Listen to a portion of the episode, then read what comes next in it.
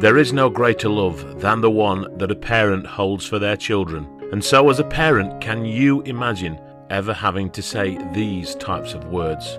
Please don't take away my child's medicine. He's likely to die without it.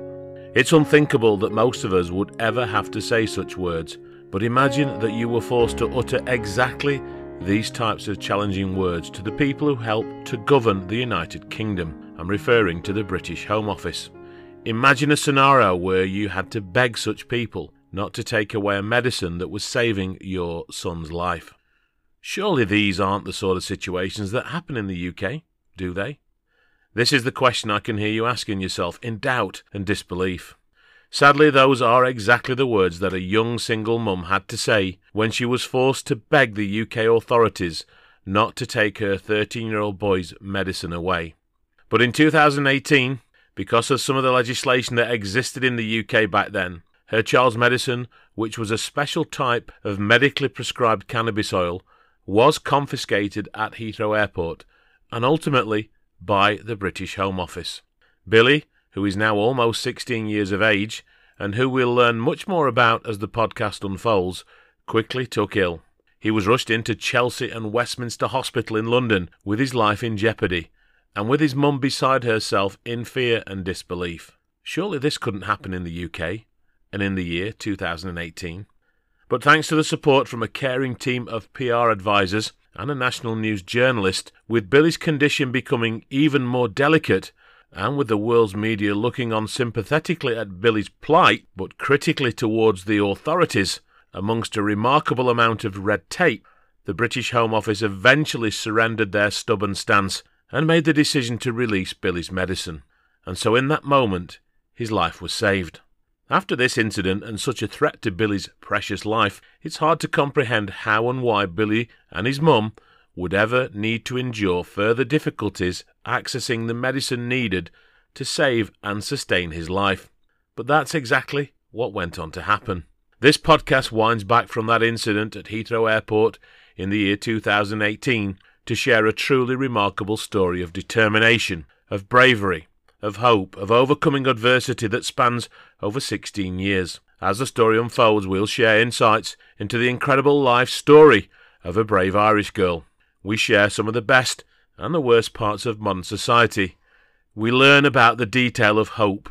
We learn about the fragility of some government systems and policies. We learn about fear. And heartwarmingly, we learn about the kindness offered by a caring number of people from around the world who only had the health and well-being of a little boy at heart.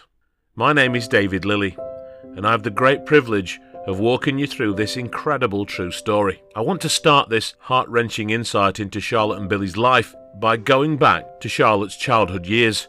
This is where we'll discover how she began to learn how to confront and overcome adversity in her life. Charlotte was born in the year 1967 into a large Northern Irish family of eight children. She describes her early years in the Northern Irish town of Castlederg as challenging for a poor family in a modest home and with little money. But she does recall her mummy extending a lot of love. Because albeit that mummy might have left us a lot on her own and she was a lady of the night, there was a lot of love there from her, if that makes sense. She just wasn't capable, David, of rearing eight small children on her own. She just wasn't capable. And then one morning in the year 1976, when Charlotte was just nine years of age, she was confronted by one of the most devastating experiences that any child could possibly live through. It's a traumatic experience she's carried with her throughout her life. And in my first talk with Charlotte, which had to take place over a video call because of COVID 19 travel restrictions, she reflects on her childhood years and the memories of that awful day. This is the story of Charlotte and Billy Caldwell, appropriately titled Lessons in Hope.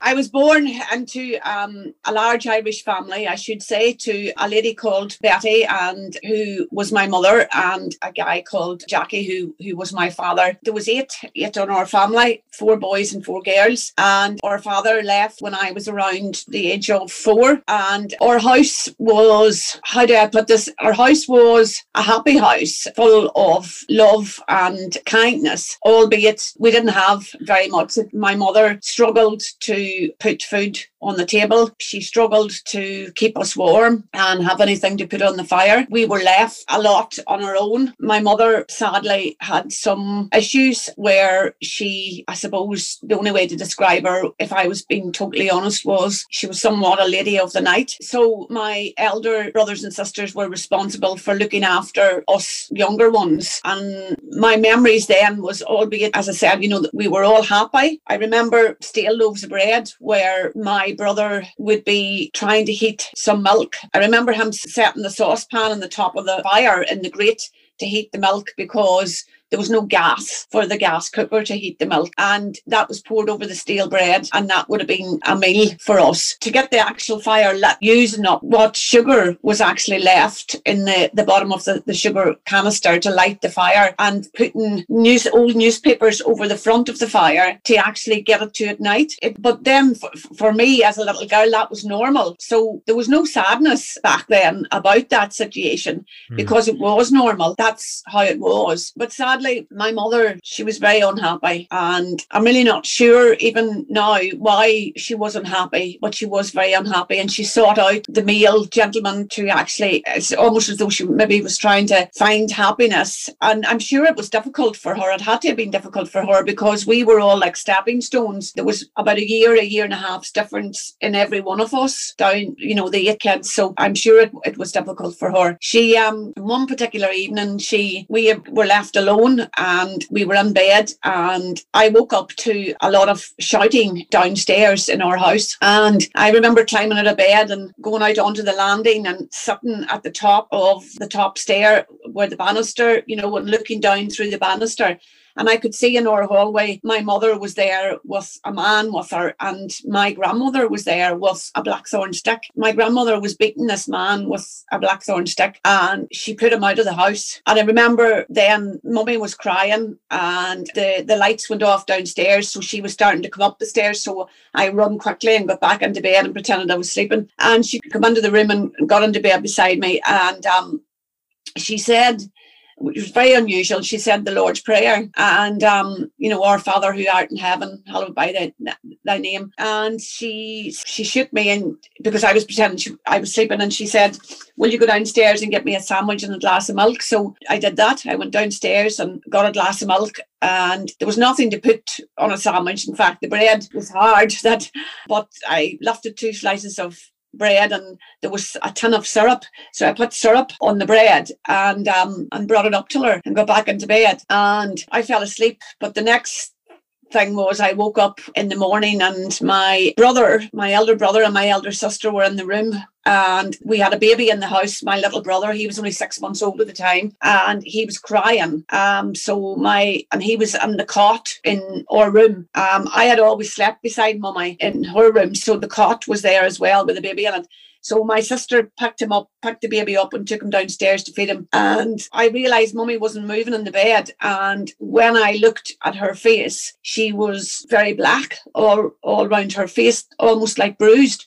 And her hands were like almost as if they were all like blue and, and bruised. And my brother felt her pulse. And then at the side of her mouth, I noticed a piece of bread sitting on the side of her mouth. But her eyes were closed, but she wasn't moving. And he said to me, he said, um, she's dead. So he lifted me out of the bed. And I, I remember screaming that somebody must have hurt her because she was so blue. I thought somebody had came in and crept in in the middle of the night and beat her. I know that sounds a bit crazy, but that's what I was thinking in my head at nine years of age. But and so what had happened was it came to light a number of years later that when I had went downstairs to get my a glass of milk and a sandwich, she had taken rat poisoning because her house was so old and there was um, holes, and there used to be saucers of rat poisoning or something at the holes in the with a skirting board, you know, the hole in the skirting board, and she'd taken her own life. She um she was gone, and that was huge impact on on my life as a little girl.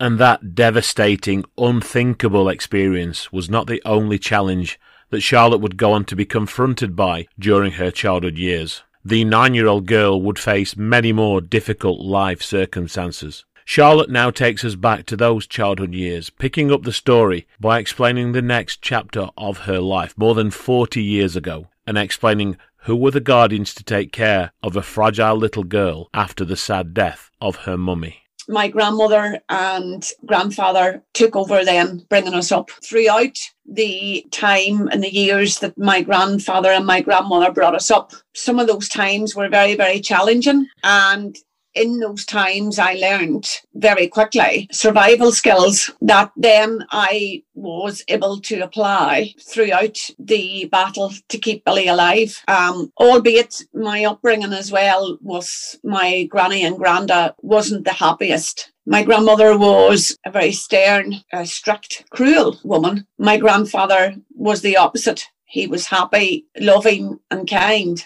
But my grandmother dominated the household, as in most Irish families in those days. That's how it was. But that aside, I would say as well, that upbringing, those years I spent with my grandparents, I suppose really I can thank them because I, I truly believe to this day, if it wasn't for that type of upbringing, Billy wouldn't be here today. I, I wouldn't have had the strength to fight the way I did to keep him alive. It, it was almost like David, I suppose, the way I can describe it was like a soldier from a very early age was taught had to be hyper vigilant to protect myself. And I think that's what I learned from, which is quite sad, really.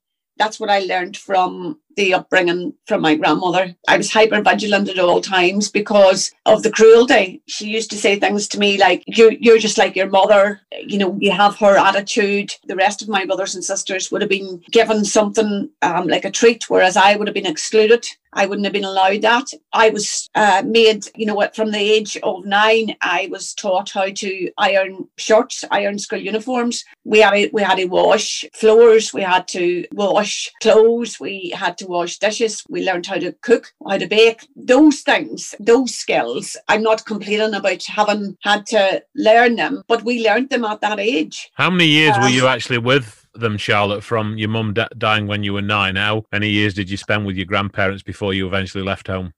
To the age of like 16, 17. But, you know, that was one side of the upbringing with my grandmother. But the other side of it was the physical cruelty and the mental abuse. It was rife in the house when, when I look back now. But obviously, at nine years of age, you you don't realise that is what's happening to you. I remember my grandmother taking a rubber piping to me and um, welting me along the backs of my legs where I would have red marks on my legs. And to go to school, I would have had to have worn like woolly tights and refused to do PE because I was so ashamed of these welts on my legs. And I knew if they seen them, the teacher seen them, there would be trouble. So then I would get into trouble because Granny would think I was showing them to mm-hmm. the teacher, you know, to the, the PE instructor to get her into trouble. So so you had them, you know what I mean? I remember her her her daughter, her other daughters.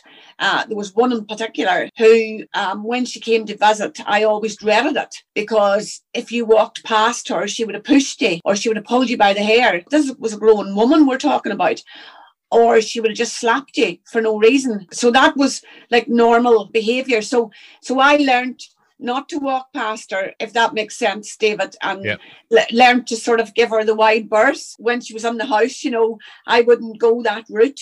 I would choose a different route so as I avoided getting the hair pulled or getting a push or getting a slap from her. Like, yeah. The death of my mother and then my my granny and granda bringing us up and us in that environment. And at primary school, the teachers then, because I had no mother, they then would pick on me at school. And that also ended up on me being bullied in the in the school environment by other kids because I was then classed as like um, a social outcast because you've no mother you know you're not worthy so anything then that was that naughty that was happened at school that another child done was me that would have got the cane and I would have been blamed for it because I was easy pickings because yeah. I was vulnerable. That was very unhappy times um, for me. But then at that time as well on the school curriculum it was called the 11 plus. You had to do the 11 plus. This is when you were 11 years old to determine yeah. if you went to secondary school or you went to a grammar school. And we called that the boys' school.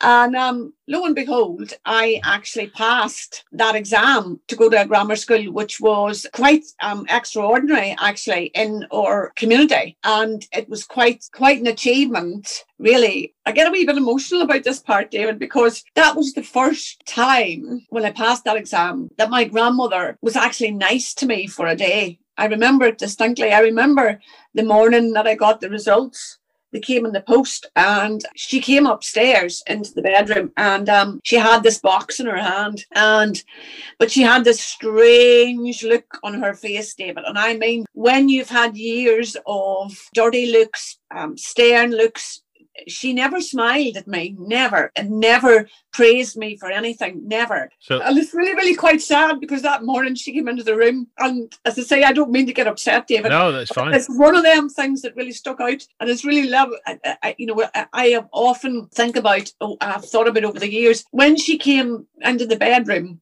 but this strange look on her face.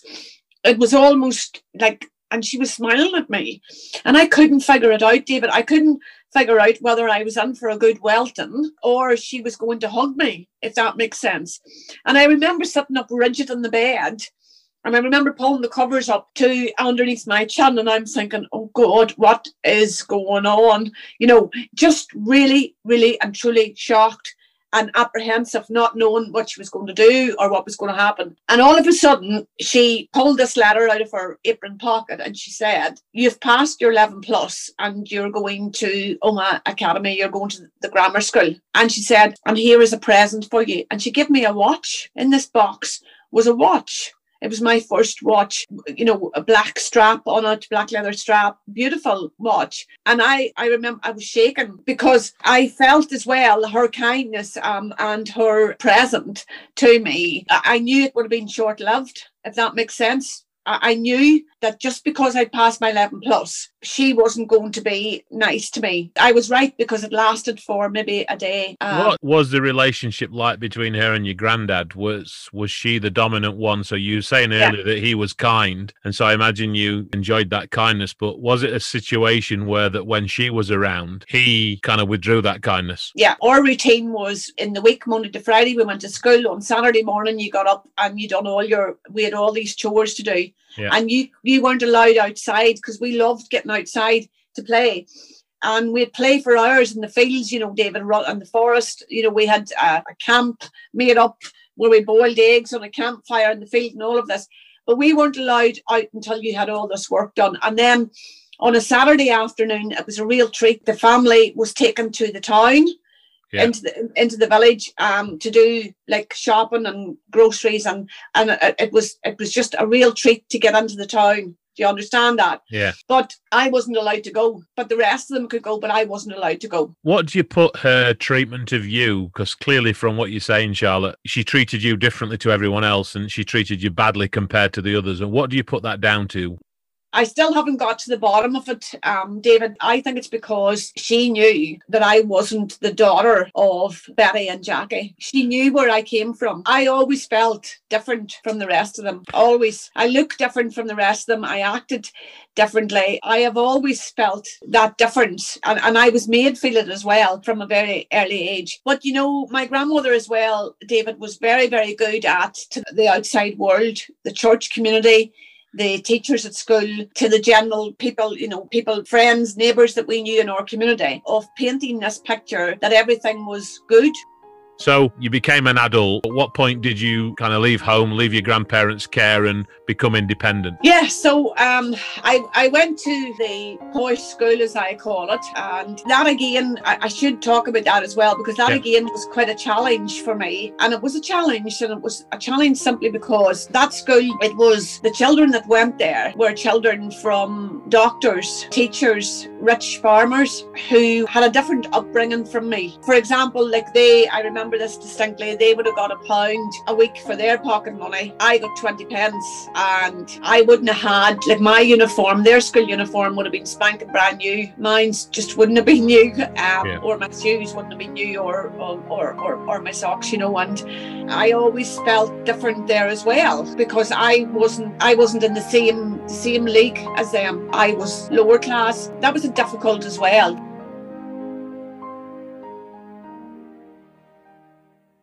And so came to an end what most observers would describe as a very difficult and traumatic childhood for Charlotte Caldwell. The next chapter of Charlotte's life included what might best be described as more than 10 years of career progress, with stints as a successful marketing director in the holiday industry and the opportunity to work and live in warmer parts of the world. The ultimate end to her troubled relationship with Grandma was a sad one. It was 1998, 1999, where she got her diagnosis for cancer. And then I think it was around 2007 that she actually died. Charlotte shares more detail on that experience in this next chapter, including how she was to make a final hospital visit and reflections on the positive and negative influence that Grandma had on her life. But before that, she resumes the process of telling us the story of the baby boy that she had before Billy, and by reflecting on the end to her schooling. I did really well at school. Then I I actually have another son as well, Billy's brother, which is Kyle, lovely young man. So I married Kyle's father and I was 18 and we had Kyle and that unfortunately that marriage didn't work out simply because we were both young and it was um we were we were just both young. That was just the way, you know, the way it was. So Kyle's daddy and me split up and yeah. we shared the upbringing of Kyle and Kyle's um, daddy was amazing, still is an amazing man. He's now married again and has, you know, three other children, but we remain good friends. And I'm good friends with his new wife as well. You know, everything is very good. I got the opportunity to work on the Isle of Man um, and then later years abroad. So Kyle uh, stayed in Northern Ireland to go to school. And then at Easter and Halloween and Christmas, he came to me on the Isle of Man to begin with, where I, I went to work. And then when I went further abroad to Spain, he then came, you know, and stayed there, but still did his schooling and stayed in Northern Ireland to do his schooling. And Kyle turned out actually to be a, a really well balanced young man and is now married with a baby and has a, a, a great little business. He's a plumber and is doing really well. You know, married a lovely girl. She's a policewoman. You know, really nice family, David. They're, they're lovely. Um, and I absolutely love and adore them both. So I worked abroad for about 15 years, traveled all around the world. I actually worked in the timeshare industry. I didn't sell timeshare, I actually done the marketing for it. And I became really, really good at it. I ended up being the uh, marketing director of a timeshare resort with about 300 staff underneath me. I earned a lot of money and yeah, a, a relatively happy life. And then my grandmother, my sister called me to say that she'd been diagnosed with cancer and she wasn't very good. And so I flew home to see her. I remember that she was in hospital. And I remember that was sort of the first time I'd seen her in, mm, must have been about maybe 20 years or something. It was 1998, 1999, where she got her diagnosis for cancer. And then I think it was around 2007 that she actually died. So, how was she when you went to visit her in the hospital as, as an adult after the way she was with you as a child? How was she in her dying days with you? How was she towards you? Silent silent. There was no she she didn't demonstrate any remorse or anything of that nature. There was just a silence. She really I don't know if she sort of wanted me there. I wasn't made welcome, if that makes sense. And then her other daughters were there, the daughters who would have abused me, you know, understand me. So they were there. They always looked at me as if I was like below them. And I've always I don't know what it is, David, but I've always taken great pride in in how I look and sort of I try and keep myself tidy, if that makes sense. And Yep. how, how do you put this? You know the way it's my It's, uh, it's one of your pleasures. uh, yes, Yeah. and it's a treat for me Yeah. if that makes sense. So, but I remember walking into the hospital and them like you know I could feel the atmosphere in the room, them looking down at me, you know, and I would have been very well dressed, and they didn't like that. They didn't like to see me well dressed. Do you understand me? They didn't like to see me where my hair was done, and you know I would have been carrying a nice handbag, if that makes sense, David. Instead of them saying, you know, something like "God, you're you're looking well," they would have started to criticize me. You know, understand me? So the atmosphere, and you I could see the daggers. I could feel the daggers in their eyes. So, what would you put that down to? The resentment they felt because you were doing well in your career and you were being successful and you had the trappings of success in the way you appeared, and there were they demonstrated resentment towards you. Yeah. What Yeah. was it that made you, given she gave you such a torrid childhood, what was it that made you actually want to visit her? Was that about respect? Yeah, because I think regardless of what she had done, our upbringing was that you respect your elders as you respect doctors, politicians, you know, priests, Yeah. reverends. That was our that was drummed into us. So even though she was very unkind to me and cruel to me, I still had a certain degree of respect for her. But also, I think as well, maybe, just maybe, I was hoping, part of me was hoping that she might say sorry, but she never did. There was no acknowledgement. And how did you feel when she eventually passed away?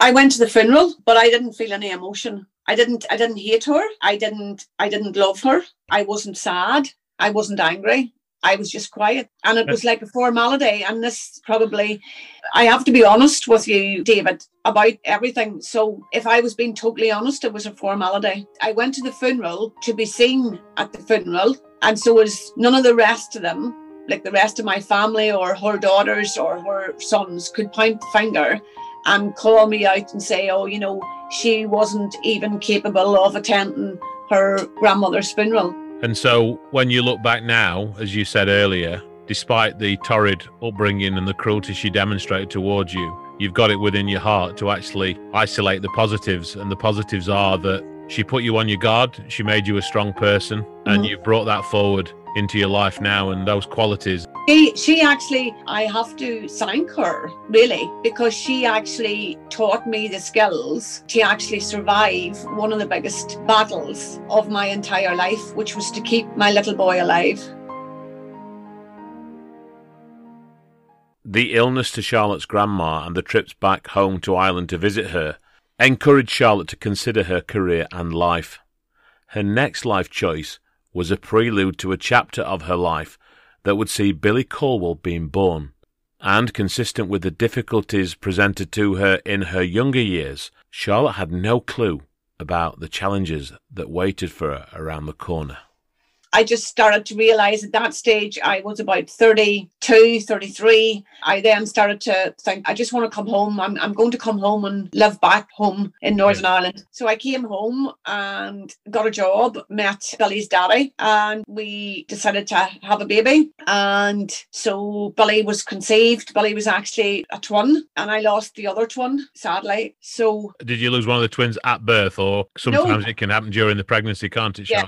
No, it was um, during the pregnancy and under circumstances as well that were not very good. Me and Billy's father lived together, and on New Year's Eve, well, we had been out with a load of our friends, and we uh, came home, and there was some of our friends had came back to our house, and we had a bit of a New Year's Eve party. But I hadn't been feeling very well, so I wasn't drinking, and I was pregnant anyway, so I wasn't going to drink. Billy's father, Andrew was, was his name. His brother was there with his girlfriend, and she caused um, an argument between Andy and his brother, and they started to argue in the house, and they started to have have a row. And I asked them to leave then the house, and when I asked them to leave, Andy's brother pushed me, and I went down and underneath the, the kitchen table, and the next day I was rushed to hospital. I was bleeding and I had lost the other twin. What stage in the pregnancy did that occur, Charlotte? I was about 10, 12 weeks pregnant. So then it was a difficult pregnancy with Billy from that moment onwards. I was back and forward and out of hospital till eventually at 20, what do we say? So 20, Billy was born at 34 weeks. So 12 weeks before Billy was born, which would have been, I was 18 weeks pregnant. I was rushed to the hospital and I had to stay in the hospital then for 12 weeks because I was at risk of losing Billy as well. So Billy was born I spent 12 weeks and then eventually uh, in the hospital. And then they decided I had, I kept bleeding. I had, I, they ended up, I had a low lying placenta, which was causing me to, to bleed quite a bit. So they kept me in the hospital then for, for 12 weeks. And at 34 weeks after a really bad bleed, they decided to do an emergency cesarean section. So Billy was born by a cesarean section at 34 weeks. He was fine, apart from he needed a little bit of help with his breathing. So he was taken to the neonatal unit and he got some oxygen there and stayed there for, I think it was about 10 days. But when they had done the cesarean section on me, they put me into a side ward after the section to recover. And one of the nurses realised I was hemorrhaging. So they had to rush me back to theatre and take out my womb and do an emergency hysterectomy. And I had to get nine units of blood. I nearly died actually. They nearly lost me and I was in intensive care then and it was touch and go whether I was going to survive. I was in intensive care then for 48 hours. They brought the, the reverend and all to, to actually um, give me my last rites and my whole wow. my family was called. So that was uh, that was a challenge as well. But then I, I you know, I got Billy home after about uh, we went home. We went home about two to three weeks later after that.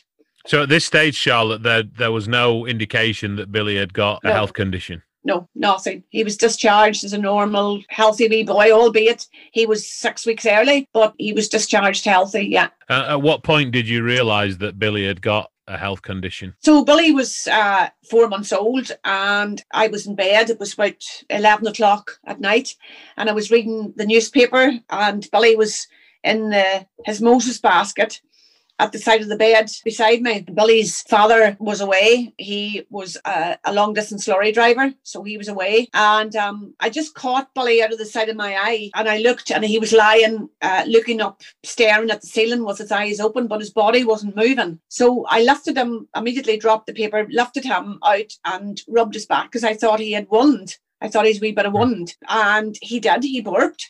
So I put him back into the Moses basket and he went back to sleep. So I carried on reading the paper. About 10 minutes later, he'd done the same thing again. Mm. And I picked him up, put him on my knee, he burped again. And then I put him back in, he went to sleep again. And then about 15 minutes later, he'd done the same thing again. So I picked him up, I went downstairs and I rang the out of hours doctor. So, and I explained to them what he was doing. So they said, bring him into A&E and we'll have his SATs checked. So I put Billy in the car, drove him on A&E, and they, while we were in A&E, he did the same thing again. This just blank staring. And because when they checked his SATs and everything, he was fine. There was nothing wrong. So, but the nurse was in the cubicle in A&E, and I said, look, he's doing it again. And she said, okay. Okay, she said, I see what you're talking about now. Um, because they checked his SATs, his temperature, everything was normal. So she brought the doctor, and the doctor said, We're just going to send him to our main hospital, which was Enniskillen then, keep him in overnight and have him observed. So I said, Great, fine. So I said, I have my car. Shall I drive him? And they said, No, we'll send him by ambulance. So they, they brought an ambulance round. Billy and I got into the ambulance and doors closed. And within about five minutes in the ambulance, the next thing was Billy went into a full blown grand mal tonic-clonic seizure in the back of the ambulance. He went bright red like a tomato. The paramedics were cutting off his baby grow and cutting off his vest. They had line into his arm. They were bagging him. They were had oxygen on him. They were on the phone to the A&E and Enniskillen. This little boy is in a grand mal tonic-clonic seizure. Um, they, they, were just, it was completely and utterly crazy stuff. David, I was like, oh my, I, and all I could do was sit back with a seatbelt on me in the seat in the ambulance. And Billy looked so tiny. David, he was like, he was only four months old. So he was on this big bed and you know and there was three of them and they were amazing. So it was actually a 50 minute drive from our house to Enniskillen Hospital and Billy was blue lighted the whole way. They were you know the, the guy who was driving was flying. And as soon as we arrived the nurse the, the doctors and the nurses were outside waiting for Billy. They grabbed him and they ran. And I remember when they were running with him Billy had diarrhea David yeah. and it, it, was running everywhere, all over the nurse's uniform. And I remember I, I shouted to the nurse, I said, There's diarrhea on your uniform because yeah. I don't know why I shouted that. And they took him into the A&E unit and put him on the bed. And there was like maybe eight people, doctors, nurses around him. And one nurse came and took me out and made me sit in the waiting room. Now that, David, it was like I sat in the, the biggest, longest waiting room um, of my entire life because I sat in that waiting room for six and a half hours. And the nurse would come to me like every maybe 30 minutes, 40 minutes and say, They're still working on him, Charlotte, but they can't get the seizure stopped. We don't know if we can get it stopped. So the consequences for Billy was death. And I knew that, David. Mm. If they didn't get that seizure stopped, and they were pumping him full of all sorts of drugs to try and stop it. And eventually, seven and a half later, she came, hours, the nurse came out and said, We've got it stopped. And I was allowed to go in and see him.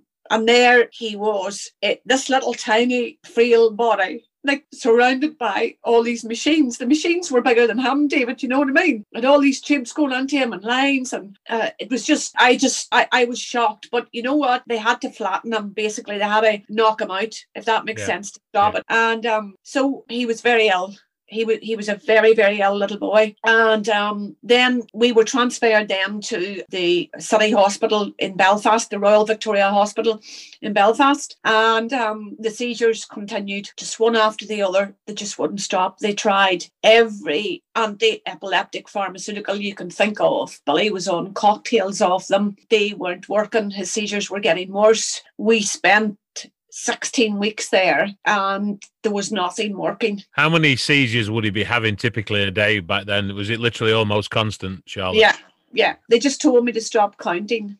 Yeah. Because I was counting them and writing them all down.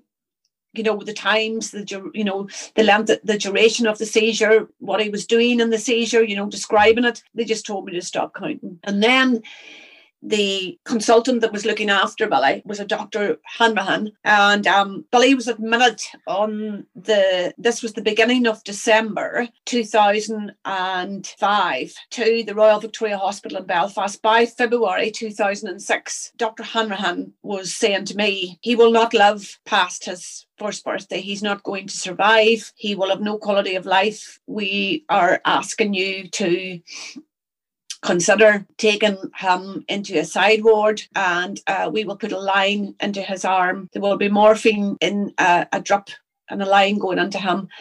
And um, we will allow, they said to me, we will allow you to hold him on your knee.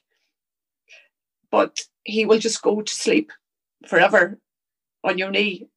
I've got to ask you, Charlotte, was that what we could describe as a normal action to take? And clearly, no clearly Billy was very, very, very poorly, and clearly they didn't know how to deal with it. They didn't know how to stop the seizures. But to suggest that action, I mean, is that even legal in in no. this country? No, because what transpired was, David, I kept saying to him, you know, I refused to do it.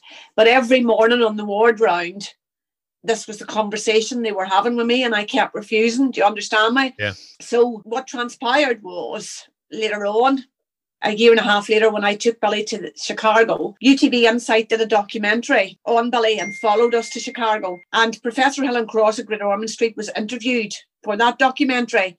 And the journalist asked her, was it something that would be done uh, with a child with severe epilepsy, was to inject him with morphine to end his life? And she said, no. And I that's actually up on YouTube. That So bear in mind at that time as well, um, David, I was pleading with Dr. Hanrahan when he yeah. would come on these ward rounds in the morning and I was going to him, surely there must be somewhere I can take my little boy. What about, I asked him for a second opinion too, Professor Helen Cross at Great Ormond Street who's a world ranking pediatric neurologist in Billy's condition. I said, America, I said, Germany, there has to be somewhere. I would like a second opinion. He informed me that he had sent Billy's medical records already to Professor Helen Cross at Great Ormond Street, and Professor Helen Cross was the same of the same opinion as him. Billy was going to die and to give him to give Billy the morphine. Now, fast forward a year and a half, like I said, to the UTV Insight documentary, when Helen Cross was interviewed by UTV Insight team, there was two things she said very clearly in the interview. One was morphine would not be used in children with epilepsy, was the first thing. The second thing was she had never heard tell of Billy until September 2009 when the Minister of Health in Northern Ireland contacted her which was 18 months later, to see Billy. Okay, so the doctor lied. The doctor lied. And to support Charlotte's stance on that opinion, and that opinion was that Billy was not referred as Dr. Hanrahan had claimed. Here is a short clip from that documentary and the voice of Dr. Helen Cross from Great Ormond Street. If I was made a referral, then we would not turn down a referral. We carefully consider all cases and are unlikely to refuse any if a paediatric neurologist has requested that we take, give an opinion. At this stage, it was clear that Charlotte wasn't sure what to do next in order to help Billy. What she did know is that she didn't trust Dr. Hanrahan. Charlotte's unfaltering determination to protect her boy's life needed to take on a new direction. She had issues to sort with Billy's father, but the fire and passion to protect Billy and give him a chance for life had now firmly taken hold.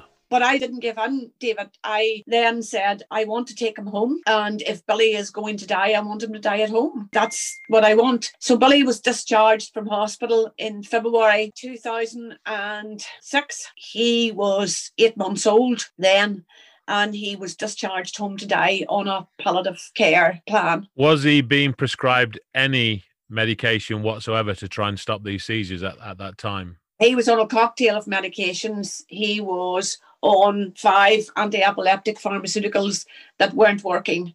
And then he was on other pharmaceuticals to counteract the detrimental side effects of those five pharmaceuticals. When you say the medications weren't working, Charlotte, can you define that? In other words, was he still having, you know, literally dozens dozens of seizures despite Hundred, this medication? Hundreds. Hundreds per day and night. Yeah. So the medication at that time sounds like it was playing very little part in helping. Yeah, absolutely. And and Billy's father, which is a point I need to make, is that 16 weeks we were in the Royal Victoria Hospital when Dr. Hanrahan was putting me under immense pressure to give in and give Billy the morphine morphine to end his life. Billy's father was siding with the doctors and he was agreeing with them. So he was then putting pressure on me to do this and I wouldn't do it. So that was the basically the end of our relationship, me and Billy's father. Any love that I had for him just went. Because you had a um, precious life that you wanted to protect. Yeah. He didn't see it that way because he no.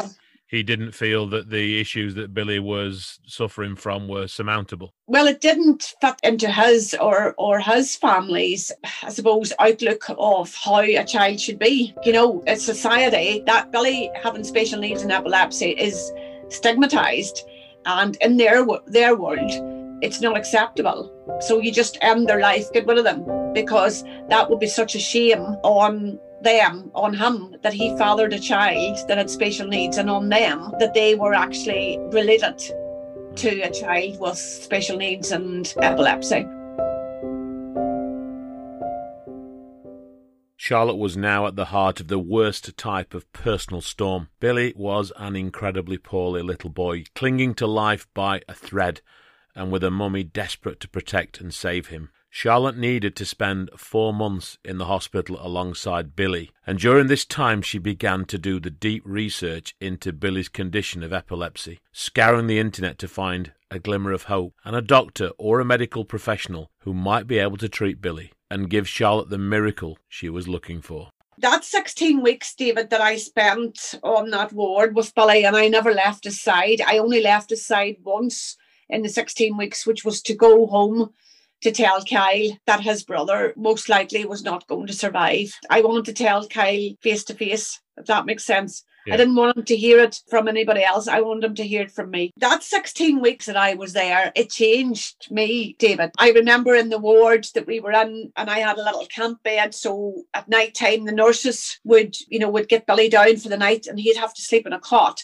But once they turned their back, I had him up and on the bed beside me in this little camp bed. And I remember stroking him. I remember his bath. I would massage him. I would cream on him because when I was holding him, David, there was these two big blue eyes looking up at me, and it was almost as though Billy was wooling me to actually help him. And he was willing me to fight for him. And I, I remember praying in that camp bed in that hospital with Billy. And I remember saying to God, if you let my little boy survive, I will do absolutely anything and everything to protect him. And I will never leave him and I will give him the best quality of life that I can. And looking back now, David, I think God listened. And I'm not a religious person, but I do believe he listened. So that 16 weeks, I think I turned into, I had plenty of time, David, because it was me and Billy there on our own. Mm. You know what I mean? And I think it turned me into some sort of, instead of just being a foot soldier, it turned me into the commander. I went up through the ranks really quickly and I then started to think, and this is probably going to sound absolutely crazy to anybody listening to this, but I started to think, I realized that I had to be one step ahead of the medical establishment. And it turned me into, I was at war then. I was in a full blown a war and I started thinking like a commander, not like, as I said, not like a foot soldier.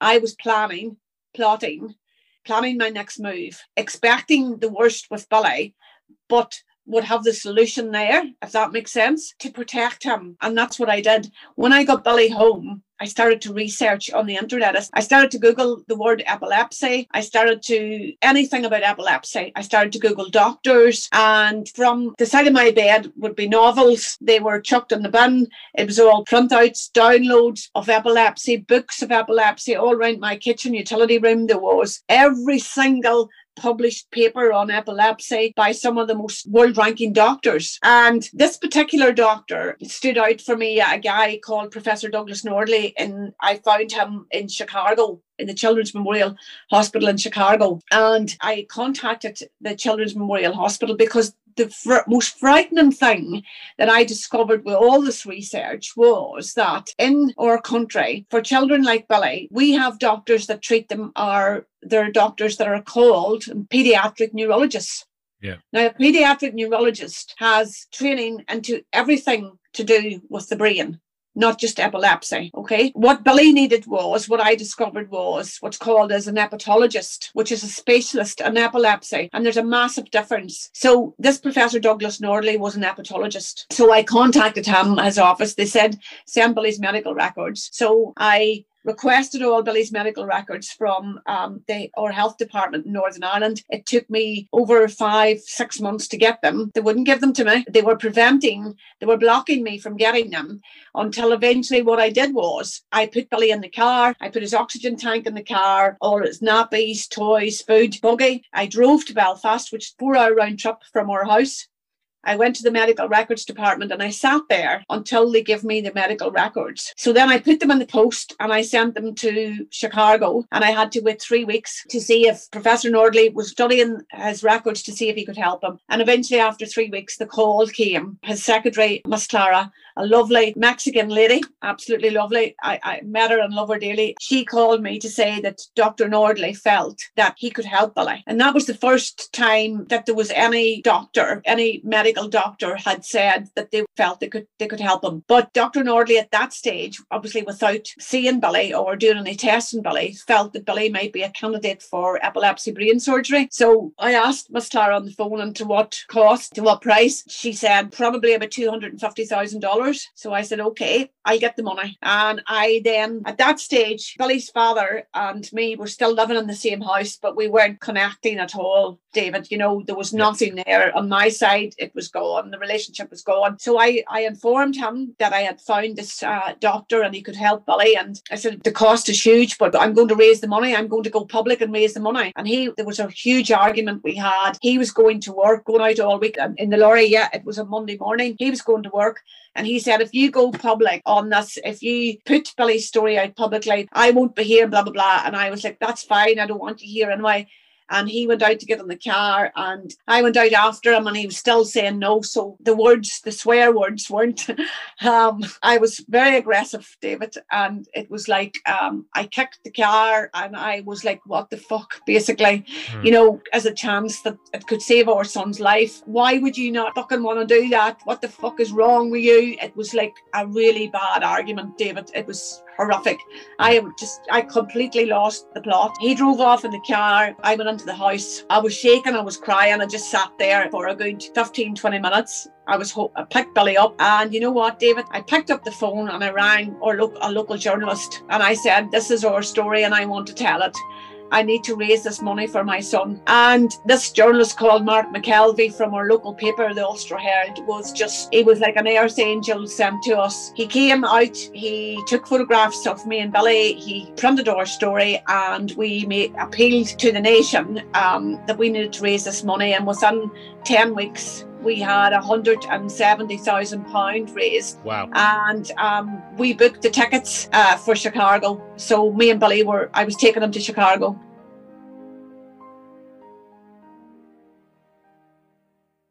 While Charlotte and Billy's life brought them surprising and disappointing challenges from people who were not prepared to help, thankfully their story is graced with heartwarming examples of caring souls who came into their life and who made the decision that they truly wanted to help. In that last piece from Charlotte, you heard her make reference to the incredible support of her local newspaper, the Ulster Herald, and she gave the grateful label of Earth Angel to a young and inexperienced journalist called Mark McKelvey. From the telephone call that was made from Charlotte on June the 7th, 2007, Mark picks up the story about the incredible fundraising campaign which would become the catalyst to saving Billy's life. She rang. She happened to come through to me. Could have come through to one of the other reporters, but um, I said, "Yeah, no problem," and went down and met her in Billy for the first time. It was June seventh, two thousand and seven.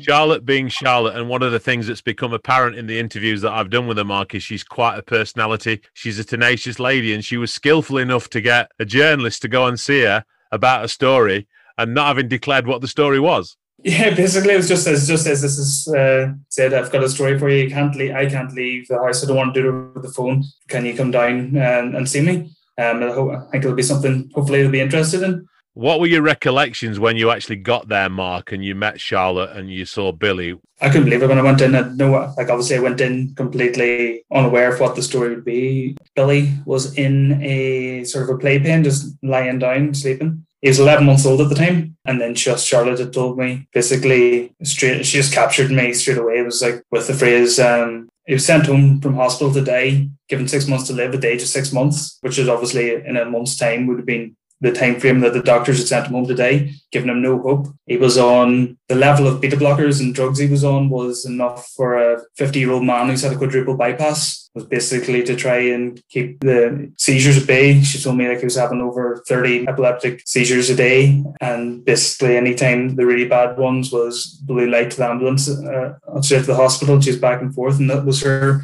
That was her day. It was her routine. Um, she, it was her life at the moment, but well, the first thing she said was probably that the doctors may have sent Billy home today, but that's not the diagnosis or the um, future that she was going to give her son. She was doing everything she could to prove them, well, not prove them wrong, just to find an alternative diagnosis somewhere would give her hope. On the barometer that you would have as a journalist back then, Mark, for the different types of stories that were out there for you to cover, where did this sit in terms of how unusual it was? I'd only been working as a journalist for just over a year at this stage. I hadn't come across anything like this. What did Charlotte say to you that made you think that there was something that could be medically done to help Billy improve his life? She said, I've been searching online. There's hope in America. Um, I've seen options. I'm not accepting what the doctors have said. Just like basically get all they kept doing. Every time he had a major seizure, the option was this increases drugs, this keeps his drugs and it was just like, and it was just leaving him. I don't want to use the phrase, but leaving him, leaving him like a vegetable, just sort of there because he wasn't.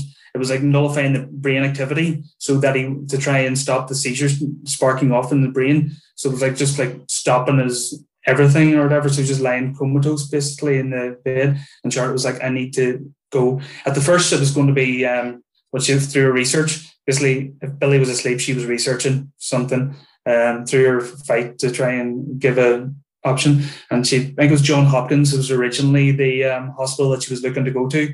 I remember because obviously such a famous American hospital, the name, and they she'd found a doctor there that she'd hoped to get to that was the initial one whenever she first spoke to me, but that changed then uh, later down the line uh, that you find Dr. Douglas Nordli in Chicago Hospital in Chicago. Do you remember, Mark, how emotionally you felt? You were quite a young journalist back then, only a year in, but do you remember how much of an impact listening to the story in such a poignant way had on you? Yeah, she captured me immediately. I was, I walked back into the office. I don't know, it was probably had a couple of hours maybe.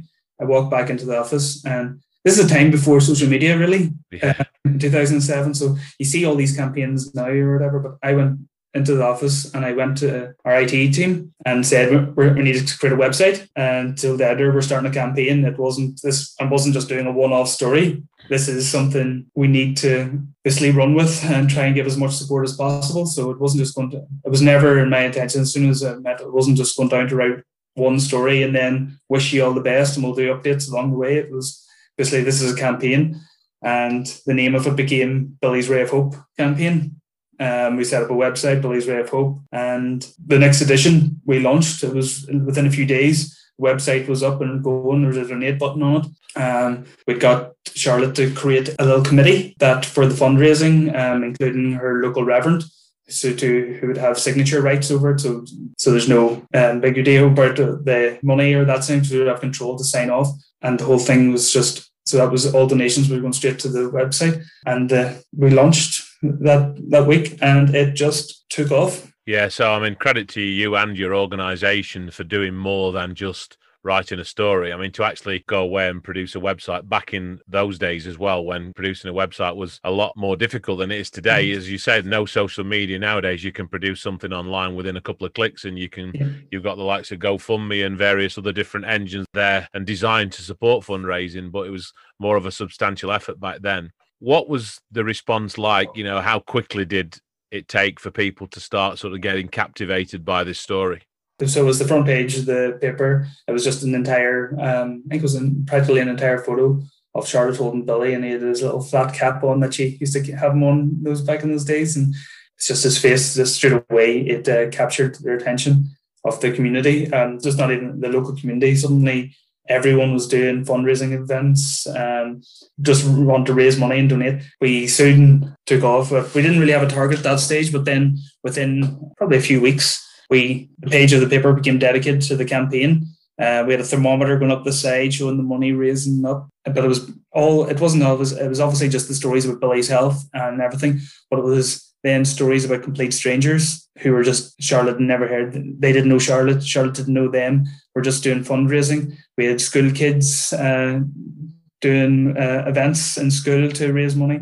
One sticks out was this um, wee boy Lee Mitchell in Gibson Primary School. Um, he had Down syndrome, um, and he was just doing all this fundraising around Christmas to, for Billy. And we went in then, took Billy in to meet him. Um, but just the whole community it into his heart, his story into their heart. So there's been so many stories since of fundraising to go to America and things like for or elsewhere overseas for health to try and find that hope. But this was one that sort of was the first I had heard of of this kind. The story then soon went out of Omagh and Tyrone and Kessler and everywhere because we were going to America, I sent the story to the Irish American Voice, the biggest Irish um, newspaper in America. Um, I then got a story in the Chicago Tribune to say we're like an Irish boy coming to Chicago to try and save his life. The Chicago Tribune has I get a million and a half towards two million readership a day. That's maybe more. And checks started flying through across from America, um, coming to the office and to us for me to deposit. Um, they were coming directly to, to me in the office to for entitled Billy's Ray of Hope campaign. We're chatting a thousand dollar checks. I got a story in Irish Independent, and um, checks were coming from the south for a thousand euros. There, there was numerous of that amount, but the target was a quarter of a million is what we put on the thermometer, and it was crazy, just non-stop. Did you uh, actually go to Chicago yourself, Mark, and cover the story from that side yeah. as well? Yeah, I went out for two weeks. Um, I went into Charlotte, wanted me in every, took me into every. So the first time Billy was diagnosed after all the treatment or after the, basically took him off all his medication, the ECGs, MRIs.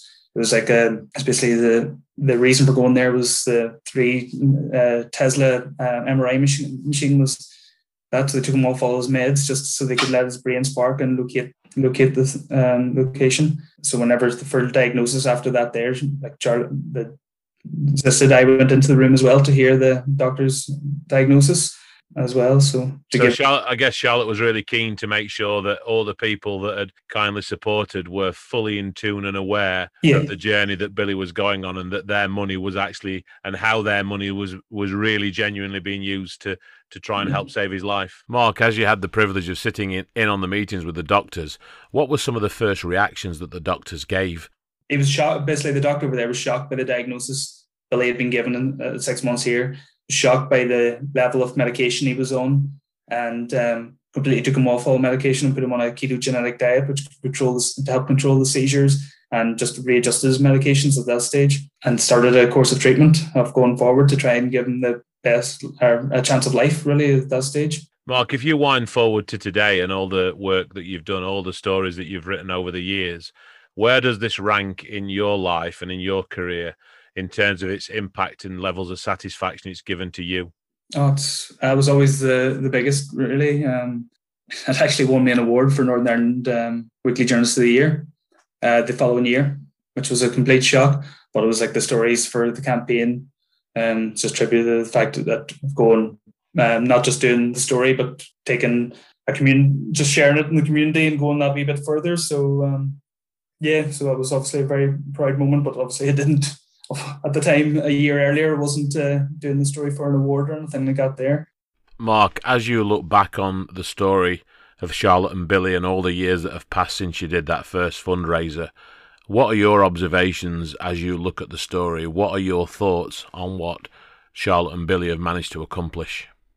If Charlotte had just accepted the diagnosis of the expert, the doctors who she, she who were supposed to believe in, and know um, Billy wouldn't be with us. She was he was sent home today, given six months to live. With that, instead, uh, Charlotte decided to open up the computer, start researching. Um, I don't think she if she if she got more than one or two hours sleep a night, any night, probably in most of her life, I'd, uh, I'd be shocked. Basically, she's sitting up looking for any alternative than what to the life she was given. Um, the started the campaign, raised the money to give that hope. When she fought to go to America, well, we'd been to Stormont a few times as well to uh, challenge the health minister to try and get treatment, the trip funded, to say, right, there wasn't, these aren't able to provide the care here, their treatment here, please pay for it elsewhere. I find, and she was just saying, we found this other hope across that can help Billy. If, you can't, if it can't be provided here, please help fund it and just fell on deaf deaf ears really so just um, just obstacles and couldn't overcome. And that's just thanks to the community then taking Billy's story into their hearts. They were able to raise the money to give her that hope to go to America. Meet Dr uh, Nordli who set Billy in a new path of treatment. Immediately Charlotte and Billy stayed in America and started physiotherapy occupational therapy speech therapy. Charlotte had been told Billy would never even if he was uh, alive he wouldn't be able to ever walk talk function. So Billy running around his back garden playing football, playing with his brother, playing, being able to play, communicate, uh, show his own personality. None of that would be happen if it wasn't for the fight of a mother to never give up, to basically challenge authority, that not accept what she's been told by the experts, to find alternatives, to give her son the best chance of life and the best quality of life possible and any obstacle with those obstacles at the very start in Stormont with the health minister to who wasn't his hands were tied wasn't able to provide any funding. And she every couple of years or so she meets other obstacles usually to do with government authorities with rules regulations that are detrimental to Billy's health as how she sees it. So she fights and fights and fights to change the rules. So Billy has a better quality of life not just Billy it was a, became a point that for Charlotte that there's others in his situation that she didn't want to see go through the same thing and who will benefit from uh, changes in laws and regulations as well.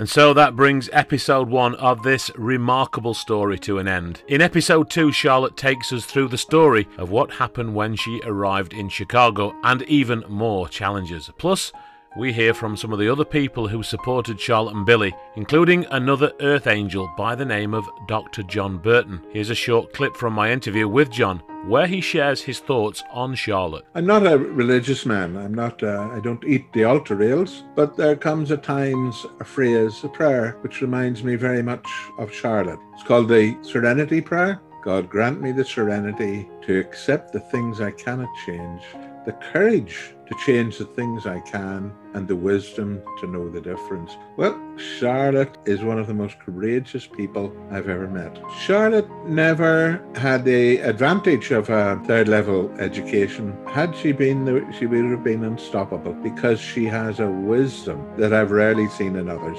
So, courage and wisdom she embodies. Words of very high praise for Charlotte from Dr. John Burton. More from him in episode 2. You've been listening to the podcast called Lessons in Hope, the story of Charlotte and Billy Caldwell. My name is David Lilly, and I look forward to continuing this story with you in episode 2.